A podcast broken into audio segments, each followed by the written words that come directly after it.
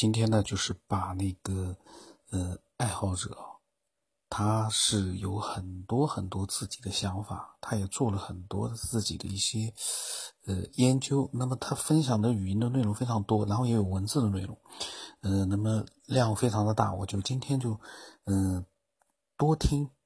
多听一听，多录一录呃他分享的内容，语音的文字的呢以后我专门的再来录。那么我们先来听一听啊，因为内容呢我也没有听，然后呢我们可以一起来听一听他到底分享了哪一些呃很精彩的，然后呢让我们眼前感觉到呃多了一些我们以前没有看到过的听到过的一些内容。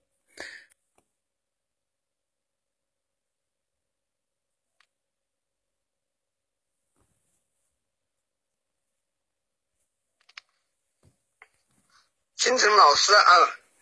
刚才我给发了一段文字，我觉得发文字还是很多不方便的地方，特别是涉及到一些公式。比方说我给你发的这个贝塔公式，哪有空我全部讲完了。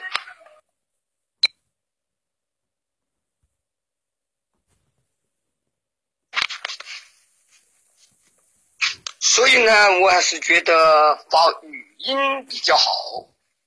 因为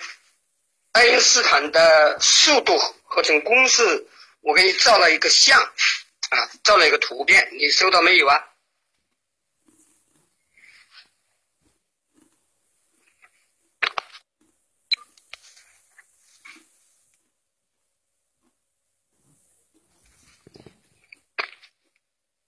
还有。我找到了海森堡这个原理的比较正规的一个表述，以及海森堡及其相关人物，比方说像费曼对不确定性原理以及测不准原理的一个辩护。我觉得还是最好我给你念你听一下，这样是最好的，因为这是很原始的东西。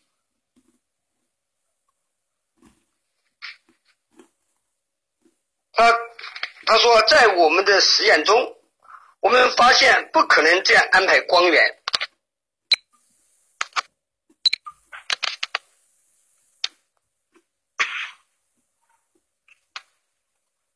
海森堡提出，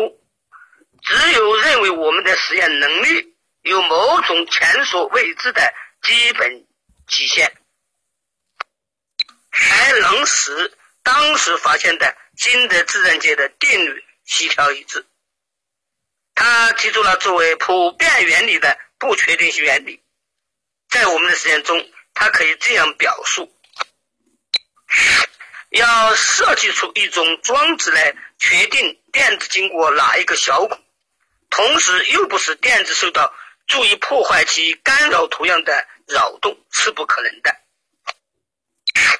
如果一套装置能够确定电子穿过哪一个小孔，它就不能巧妙的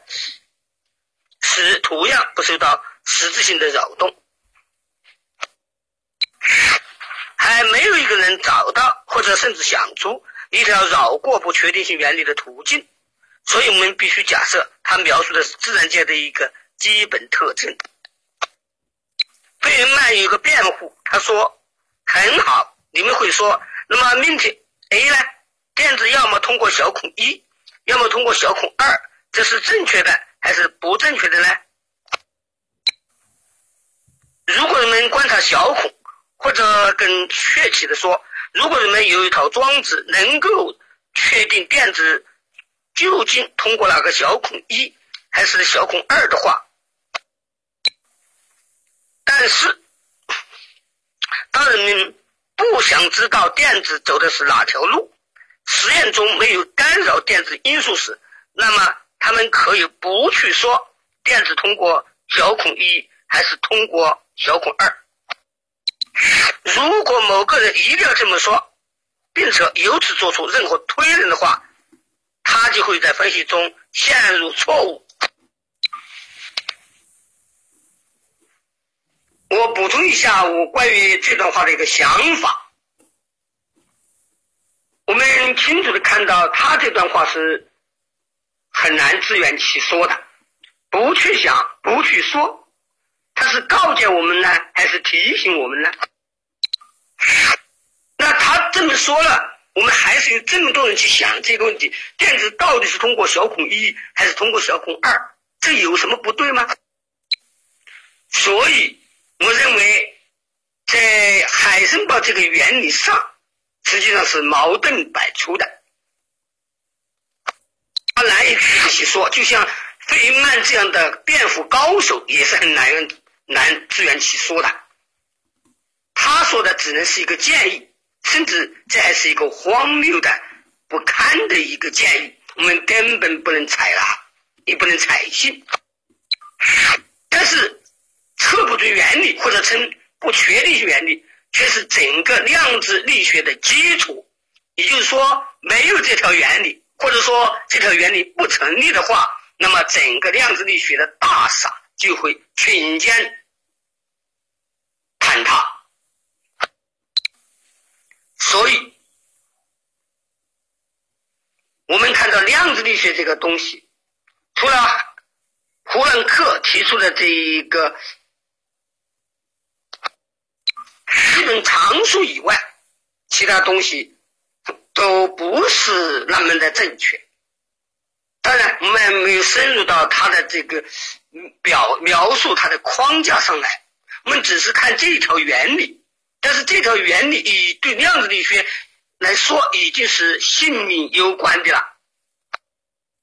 还有量子力学，它提出的这根本性的原理是叫做所谓概率原理。他认为这个世界是概率的，不是因果的，因果是从属于概率的。他认为所有事件的发生都只是具有一定的概率，而不是必然的。所以他这个观点和因果论是相对立的。记得昨天讲过，从最古典的概型上来讲，呃，惠更斯就犯了一个根本性的错误，他误将现实性当作可能性，误将现实性某一件事件现实性的一个亮度当成可能性的一个亮度。我还顺带说到了，在古代，哎，就是在牛顿莱布尼茨的时候，莱布尼茨就把这个可能性这种人们的一般性的感觉深化为一种哲学上的一个理论，叫做可能世界。而近来像克利普克这些人在建立模态逻辑的时候，又重新拾起来这个衣钵。所以可能可能世界这些这些概念，那是非常不清楚的，甚至是荒谬的，更不用说它作为解释整个宇宙的一个基础了。当然，如果有爱好者有兴趣，你们可以详细的去了解量子力学的相关方面，你们会得到呃更加清晰的一些和真实的一些感感觉，并形成自己的见解。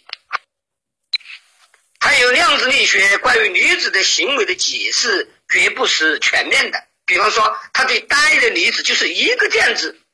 究竟是通过一个小孔还是通过两个小孔，或者是同时通过两个小孔，这一点是非常不清楚的。量子力学对此可以说是望尘莫及，他是放弃了这样这个单一粒子的行为的解释的。他所涉及到的波恩诠释，它只能是诠释，而不能是解释。解释是一个逻辑，是一个逻辑的结果，而诠释却不是。那他这个诠释也没有充分的根据来证明他这个诠释是正确的。尽管目前科学界谱辩结束，关于这个概率解释，呃，诠释应该是诠释，但是如果认真去深入的研究一下，你会发现它不是那么正确。首先是他要记住波粒二象这么一个不清不楚的这个图景，这个图景受到很多很多科学家以及哲学家的批评，其中就南美著名的哲学家邦格，当然有些科学家也是不认同的，不过目前他们尚未站到主流，这当然是某种原因。西方人在研究理智的行为的时候，我们看到他已经是前女前努最穷了，没有办法才搞这个波音诠释，在薛定谔写出他的波动方程的时候还没有这个诠释。薛定谔曾经和波音有过很大的争论，但是后来他也没有办法接受了这个诠释。如果有哪位科学爱好者有这个方面的兴趣，你们可以详细的阅读一下波恩的这个诠释，你们也可以试着用另外的方式去解释理智的行为。比方说，你们可以运用电子和电子相互散射的方式，这样一个一个前提去解释理智的行为，你们会发现很多。这方面我是做过这个工作的，我们甚至能发现电子散射，呃，穿过小孔以后的平行四边形法则。当然，这个法法法则合乎矢量的平行四边形法则，也就是合乎量子力学采取概率解释的它的定量结果的，甚至比它还更全面更深入，尤其能够解释波动中心图像，能够理解波动中心图像，甚至能够计算。如果有科学爱好者愿意深入了解一下电子在晶体中的行为，你会发现，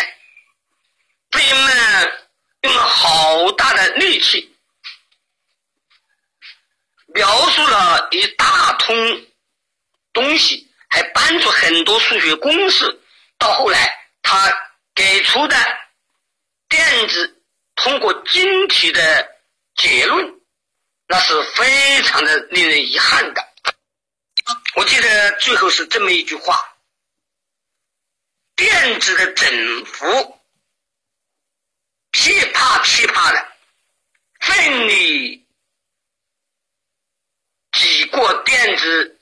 之间的空隙。这就是他最后做出的结论。你们从这个结论中能够理会到体会到电子怎么通过晶体的空隙空隙的吗？除了那个象声词噼啪有声以外，我们一点信息都得不到，十分的含糊不清，和没有这样的知识完全一样。噼啪有声，这当然是他他的想象，电子我们是看都看不到，怎么会噼啪有声呢？分离挤过晶体，这话是什么意思啊？分离挤过晶体，那就和没有说不是一样的吗？所以他说到最后还是个不了了之。但是技术上是另一回事，比如说建立在量子力学理论上的太阳能热水器，运用了电子和晶体之间的一些关系比如说电子产生的空隙电子对这样的关系。但是技术的正确或者技术的进步未必就能证直接证明理论是正确的，而且不同的理论产生的技术也有可能是相同的，而且同样的先进甚至更先进也是有可能的。说到最后，我还是记起了我们反复声明的一个基本的观点，这个观点仍然是无不能生有。我们不能简单把它这个无等同于我们中国道家的无极，等同于佛教的空。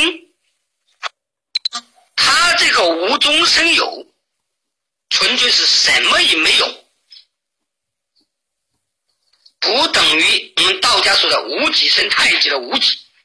也不等于佛教说的空。我们不能对它这个无做一个望文生义的解释。我甚至认为无不能生有和主张无能生有，这是两种截然不同的不可调和的意见。我们可以按照这个标准将人群分成两类，一类是认为可以物中生有的人，一类是认为物不能生有的人，这甚至没有什么好说的，我们不需要说更多的理由。这是基本的观点，基本的信念，这是整个科学赖以存在和发展的基础。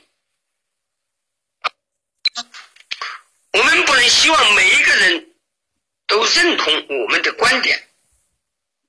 即使我们是正确的，我们也做不到每一个人都认同我们的观点。所以我们只有坚持我们的观点，而且我们还走着瞧瞧，看他们这个物中生有和我们的物不能生有这两个观观点最终导致什么样的不同的结果。我们要在这上面比试比试。我一提到这个问题，我就会带一点略带一点情绪，因为我觉得这个问题实际上是用不着什么辩论的，用不着什么辩论，这就是一条真正致命的公理。当然，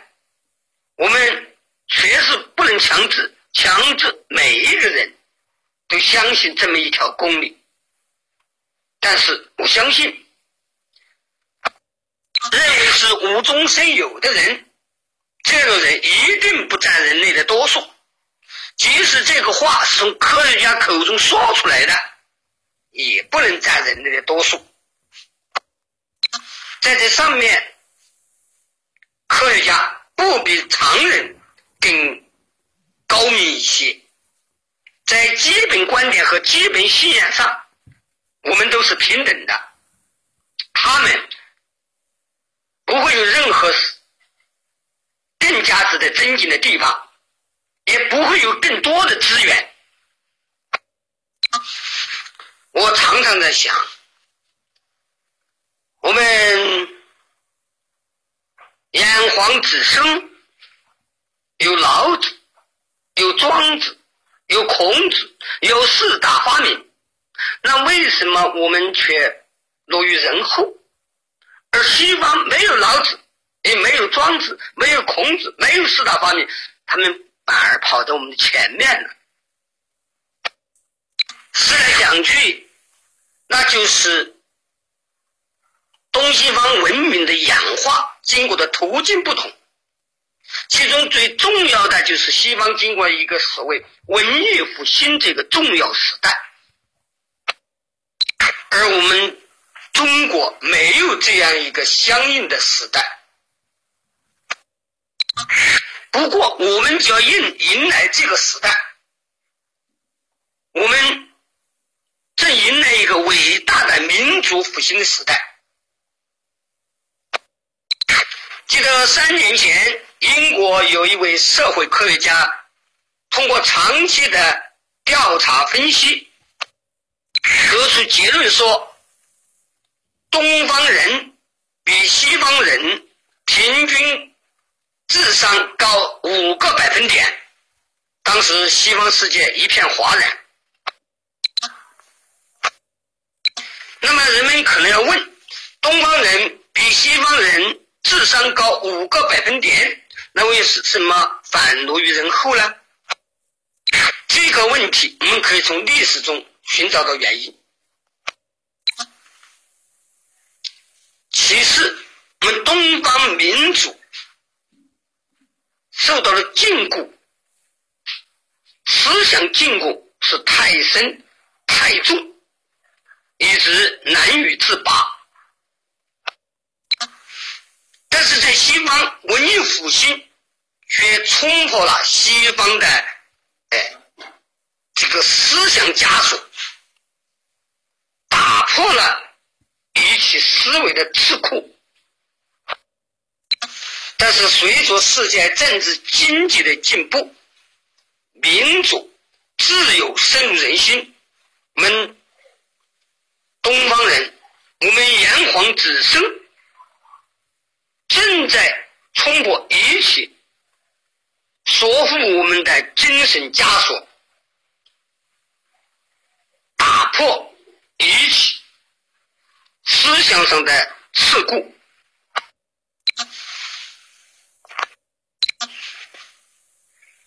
今天我们这是一群科学爱好者，他们都算不上专业的科学家，但是我从他们的交流中、自由的分享中看到了科学发展的一缕曙光，甚至我看到了一种新的一种新的力量正在崛起。数年后或数十年后，在他们之中或者就会出现伟大的科学家或者思想家，这也是说不准的。将老境的渊博，严谨的逻辑思维以及丰富的人生经验假以时日，恐怕应该能成正果的。当然许多科学爱好者都是很优秀的，我相信假以时日他们都会获得很大的进步，他们可能形成科学上新的意义。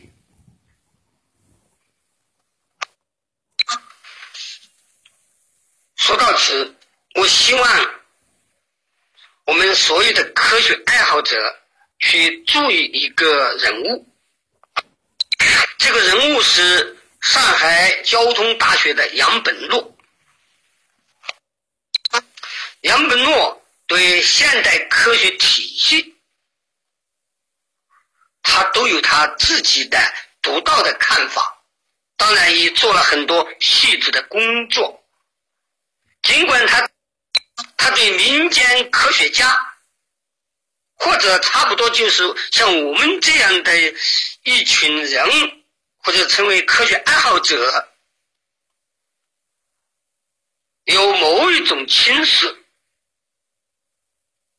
但是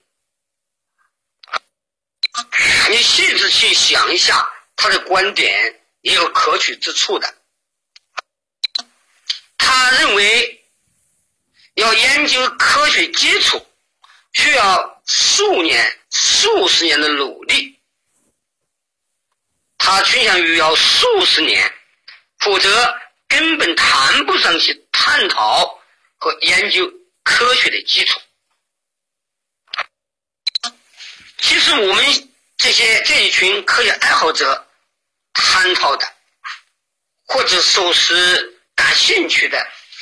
心灵或者称灵魂这个领域，是科学未开开垦的处女地，是一片新的天地。它也需要我们掌握足够的科学知识作为基础。当然，无论怎么说，都是勇气可嘉呀，精神可贵。不管我们是不是专业的科学家，我们大家有这份对科学的热忱，对科学的发展的关切，以及感觉到这种对科学的责任，这都是非常宝贵的。我尤其要感谢金城太子老师，他却是我们的良师益友啊！他给了我们这群人一个可以各抒己见的这样一个平台，他却付出了常人难以想象的努力和艰辛，我们怎么能不感动呢？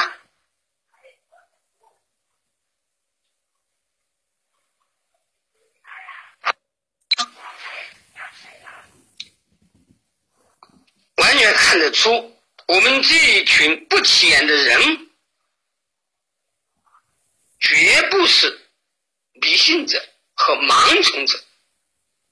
不管是谁讲的话，他们都绝不会迷信和盲从，他们有自己的思考。我们是一群平凡的人，但是我们所做的事，也许这个呢，因为是老师，呃，他以前是呃做老师的嘛，所以呢，他呢。呃，可以就是很清晰的表达他自己的一些想法，同时呢，他也能输出很多，比如说他对老金的看法，对听众的看法，他还有他刚才讲到的对我的一些看法，讲的都非常的好。当然了，那个也比较夸大，因为这个里面没有什么艰辛了，就是花费一点时间。然后呢，我其实呢，嗯，对于像他这样的分享者，我是非常的欢迎的。虽然我是说啊、哦。大家都用文字来分享是比较好，因为我呢可以把它，嗯，就是把它录出来。但是呢，其实哦，嗯，从内心来讲，我觉得呢，他这样的嗯分享者，其实我也是非常的欢迎的，因为他在分享的时候，我可以嗯在边上安安静静的去听他的分享的一些精彩的内容，嗯，然后呢，嗯。我呢自己呢非常的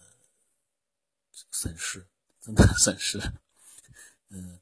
所以呢，其实呢，如果说语音哦能听得清楚，嗯，然后呢，能就是说把一件事情也能分享得很清楚的话，其实我也是，嗯，